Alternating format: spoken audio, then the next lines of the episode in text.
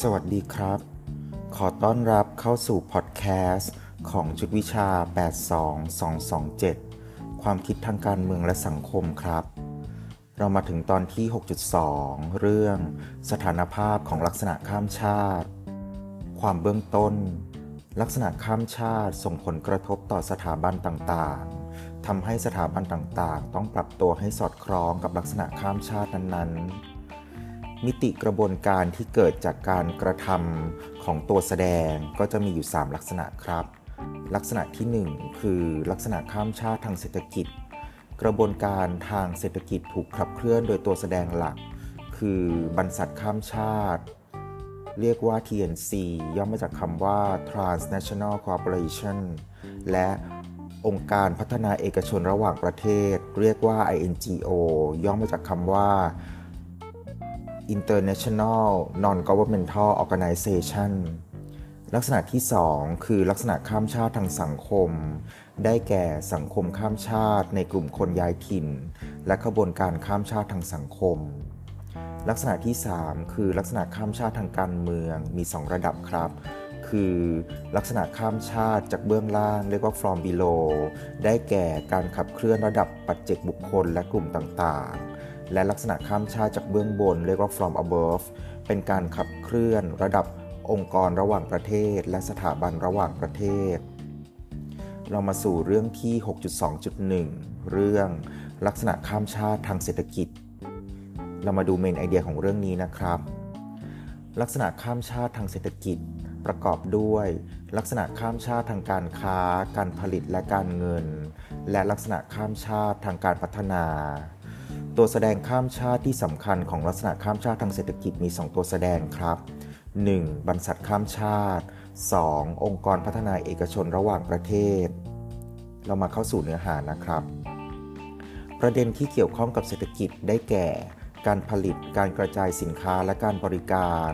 การบริโภค การจัดสรรทรัพยากร ประเด็นที่ได้รับความสนใจคือ ความสัมพันธ์ระหว่างเศรษฐกิจกับรัฐ โดยรัฐควรมีความสัมพันธ์กับเศรษฐกิจอย่างไร และรัฐควรมีบทบาทในการควบคุมเศรษฐกิจในระดับใดคำตอบจากนักเศรษฐศาสตร์กระแสหลัก การแยกเศรษฐกิจออกจากการเมืองทำให้กลไกตลาดทำหน้าที่ได้มีประสิทธิภาพ นักคิดคนสำคัญคืออดัมสมิธเป็นชาวสกอตแลนด์ เป็นบิดาของเศรษฐศาสตร์กระแสหลัก ให้ความเห็นว่ารัฐควรแทรกแซงตลาดให้น้อยที่สุด โดยปล่อยให้ตลาดและกลไกตลาดขยายตัว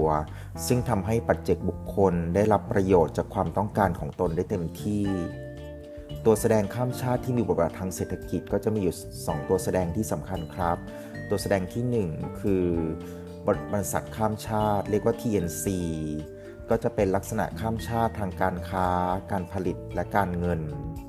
ตัวแสดงข้ามชาติที่ 2 คือองค์กรพัฒนาเอกชนระหว่างประเทศ เรียกว่า INGO เป็นลักษณะข้ามชาติทางการพัฒนา ซึ่งก็จะดำเนินการร่วมกับ PNC ด้วยครับผลของการดำเนินการของตัวแสดงข้ามชาติที่มีบทบาททางเศรษฐกิจ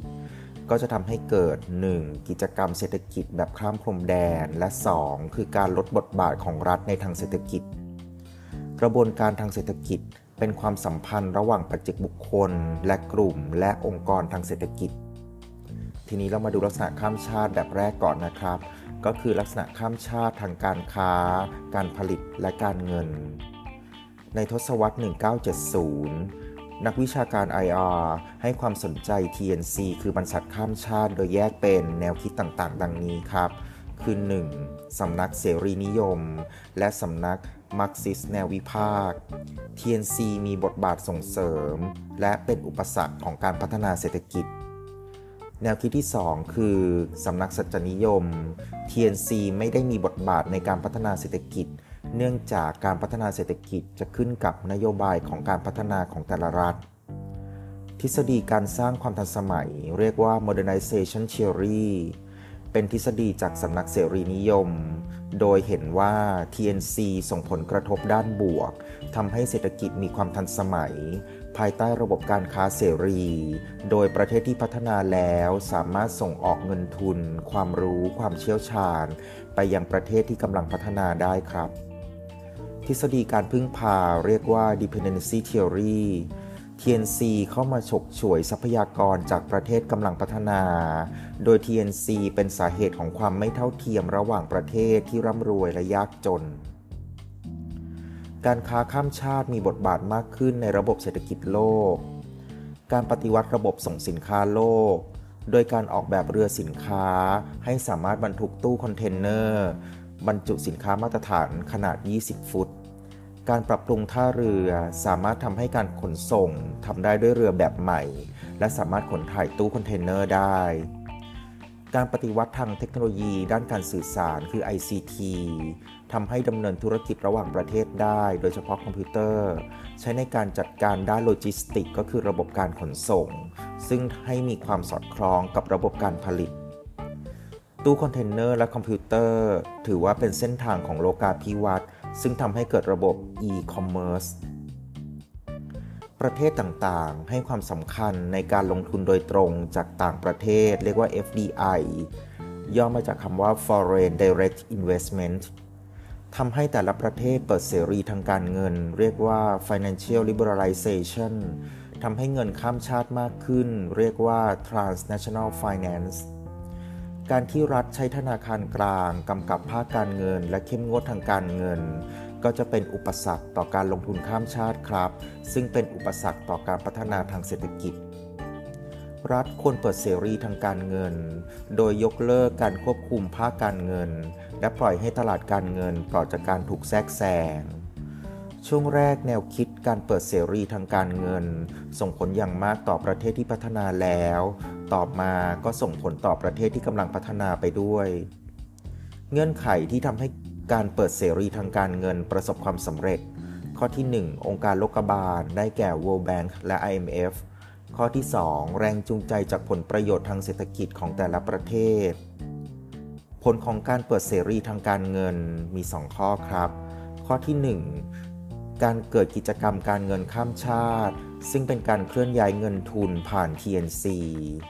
ข้อที่ 2ทำให้ประเทศกำลังพัฒนามีเงินทุนไหลเข้า เรียกว่า capital inflow ในรูปของ FDI เงินทุนส่วนหนึ่งถูกนำมาลงทุนในตลาดหลักทรัพย์ โดยนักลงทุนหรือผ่านกองทุนในรูปแบบต่างๆทำให้บริษัทที่จดทะเบียนในตลาดหลักทรัพย์ สามารถนำไประดมทุนทางเศรษฐกิจได้ต่อไป สาเหตุที่การเงินข้ามชาติมีความสำคัญต่อเศรษฐกิจโลก เนื่องจากการซื้อขายเงินปัจจุบันเป็นสกุลเงินคู่ เท่ากับว่าเป็นการซื้อหนึ่งสกุลเงิน และการขายหนึ่งสกุลเงิน ซึ่งมีปริมาณมากกว่าการทำธุรกรรมการค้าระหว่างประเทศ ในทศวรรษ 1990 ประเด็นเกี่ยวข้องกับ TNC เป็นส่วนหนึ่งของการศึกษาโลกาภิวัตน์ และกระบวนการสร้างความเป็นนานาชาติ เรียกว่า internationalization TNC ถูกยกย้ายฐานการผลิตให้ไปผลิตที่ใดก็ได้ และสามารถเคลื่อนย้ายเงินทุนและทรัพยากร ไปยังประเทศที่เปิดโอกาสให้ TNC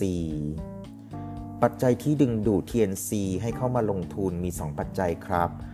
1. การที่เศรษฐกิจของประเทศใดบูรณาการเข้าสู่ตลาดโลก และ 2. การผ่อนคลายกฎระเบียบด้านการค้าการลงทุน ผลของการที่ TNC เข้ามาลงทุน ก็จะทำให้เกิดการขยายตัวของเศรษฐกิจ และการเพิ่มอัตราตำแหน่งงานในประเทศนั้นๆ ครับยุคที่เกิดการค้าเสรี จุดเน้นก็คือมีการผ่อนคลายกฎระเบียบ ในการนำเข้าและการส่งออกสินค้าและบริการของประเทศต่างๆ ผลก็คือทำให้เกิดการเจรจาทางการค้า ทำให้เกิดข้อตกลง การลดมาตรการการกีดกันทางการค้า เช่น การลดกำแพงภาษี แนวคิดการค้าเสรี มีอิทธิพลในการเจรจาการค้าระดับต่างๆ เช่น WTO FTA ทำให้เกิด 1. ความตกลงการค้าเสรีอเมริกาเหนือ เรียกว่า NAFTA 2. เขตการค้าเสรีอาเซียน เรียกว่า AFTA ซึ่งขยายตัวต่อมาเป็นประชาคมเศรษฐกิจอาเซียน หรือเรียกว่า AEC นโยบายปัจจุบันของการเปิดเสรีทางการค้า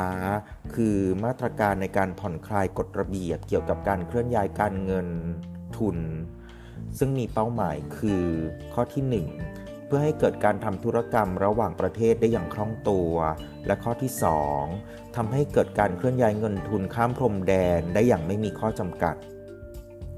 การที่ FDI ขยายตัวอย่างมาก ส่วนใหญ่ก็จะกระจุกตัวในประเทศที่มีรายได้สูง และประเทศที่มีรายได้ปานกลางสาเหตุที่ทำให้ FDI ขยายตัวอย่างมากก็คือ การพัฒนาด้านการขนส่ง และเทคโนโลยีด้านสารสนเทศและการสื่อสาร การควบรวมและการเข้าซื้อกิจการเป็นส่วนหนึ่งของ FDI โดยเฉพาะภาคบริการ ได้แก่ภาคการเงิน ภาคการขนส่ง และภาคการสื่อสาร ประเทศที่มีรายได้ต่ำก็จะมีการพยายามปรับตัว เพื่อให้ได้รับเงินส่วนแบ่งจากการลงทุน FDI ให้มากขึ้นข้อเท็จจริงของ TNC ก็คือของบริษัทข้ามชาติครับ ข้อที่ 1 มี GDP ประมาณ 1 ใน 4 ของ GDP ของโลก ข้อที่ 2 มียอดการขายในต่างประเทศรวมกัน มากกว่าปริมาณสินค้านำเข้าและส่งออกทั่วโลก ข้อที่ 3 มีบทบาทในการค้าระหว่างประเทศประมาณ 3 ใน 4 ทั่วโลก ข้อที่ 4 มีบทบาทในการค้าโลกประมาณ 1 ใน 3 ข้อที่ 5 มีบทบาทประมาณ 3 ใน 4 ของการวิจัย และการพัฒนากิจการพลเรือนทั่วโลก บทบาทของ TNC ที่เพิ่มขึ้นเนื่องจากการพัฒนาด้านขนส่ง และการพัฒนาด้านเทคโนโลยีสารสนเทศครับ เรามาเข้าสู่ประเด็นต่อไปคือลักษณะข้ามชาติทางการพัฒนา ปัจจุบัน TNC และ INGO เป็นองค์การที่ผลักดันให้เกิดการพัฒนาให้มีลักษณะข้ามชาติ ในอดีต รัฐมีหน้าที่หลักในการพัฒนาประเทศ โดยเฉพาะประเทศกำลังพัฒนาในช่วงสงครามโลกครั้งที่สองในทศวรรษ 1980 บทบาทของรัฐถูกลดความสำคัญลง โดยบทบาทของตลาดเสรีมีมากขึ้น ในทศวรรษ 1990 บทบาทของตลาดเสรีก็มีเต็มที่ครับ ทีนี้เรามาดูบทบาทของ TNC บทบาทของ TNC ต่อการพัฒนาทางเศรษฐกิจมีทั้งด้านบวกและด้านลบ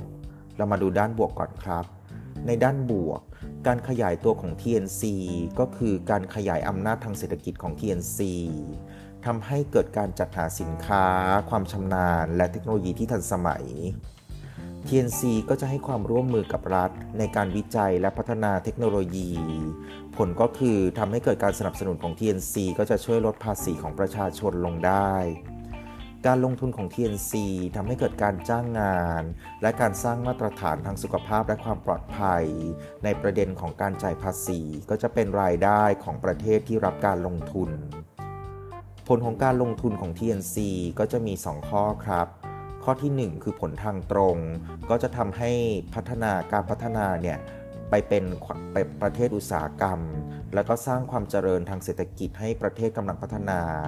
และก็ผลทางอ้อมก็คือการพัฒนาโครงสร้างพื้นฐานของประเทศ และการส่งเสริมการศึกษาเฉพาะด้าน เพื่อรองรับการลงทุนของ TNC ครับ ทีนี้เรามาดูผลด้านลบของ TNC การดำเนินงานของ TNC อาจไม่มีความรับผิดชอบต่อสังคม TNC ลดอำนาจอธิปไตยของรัฐ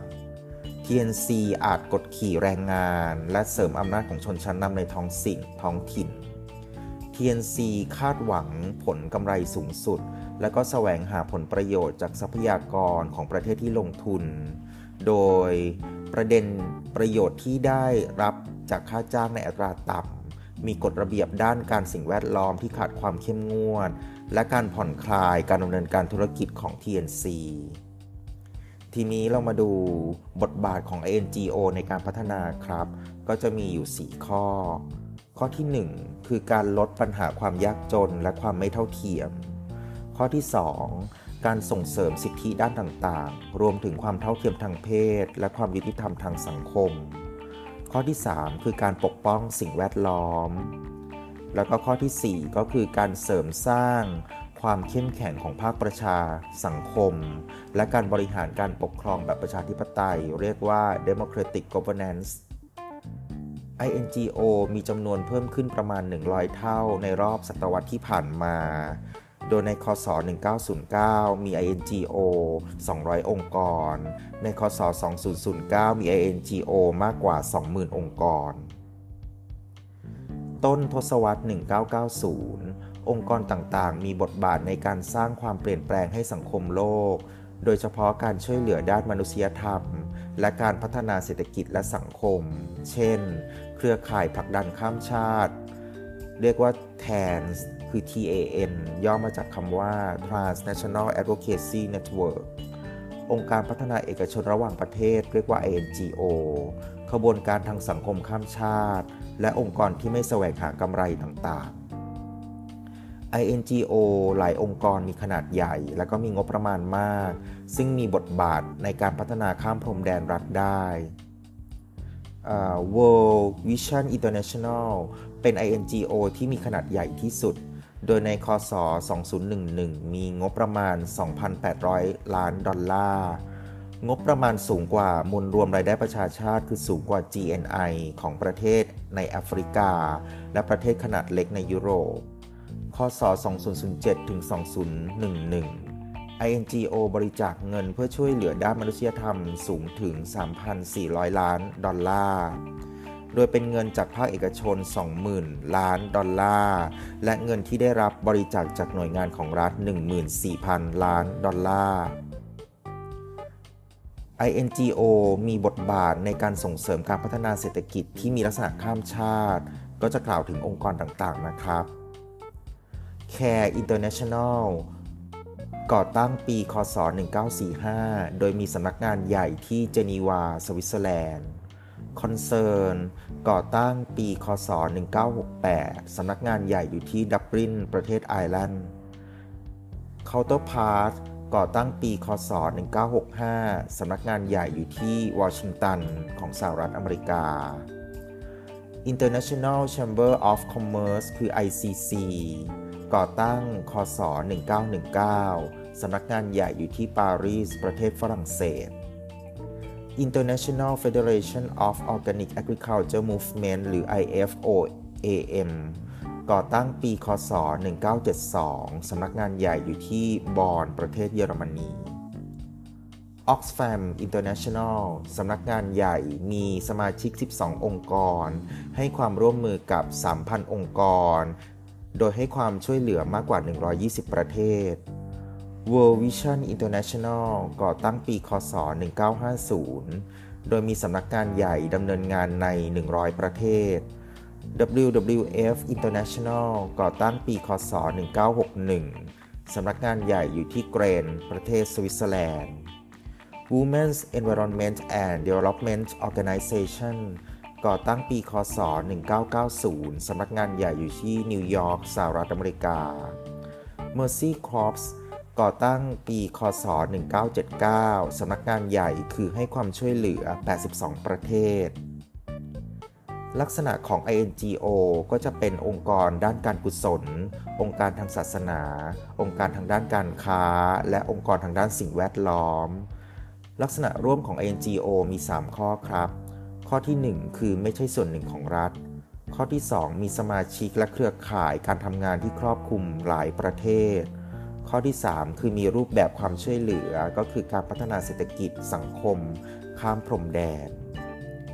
INGO มีลักษณะข้ามชาติ ด้านโครงสร้างขององค์การและพื้นที่ปฏิบัติการ โดยทำการเชื่อมโยงองค์กรและผู้คนที่ห่างไกลเข้าไว้ด้วยกัน ในฐานะสมาชิก เครือข่าย ผู้บริจาค ผู้สนับสนุน ผู้ปฏิบัติการ และผู้ที่ได้รับความช่วยเหลือ INGO มีบทบาทอย่างมากในการพัฒนาทางด้านเศรษฐกิจสังคมและการเมือง ซึ่ง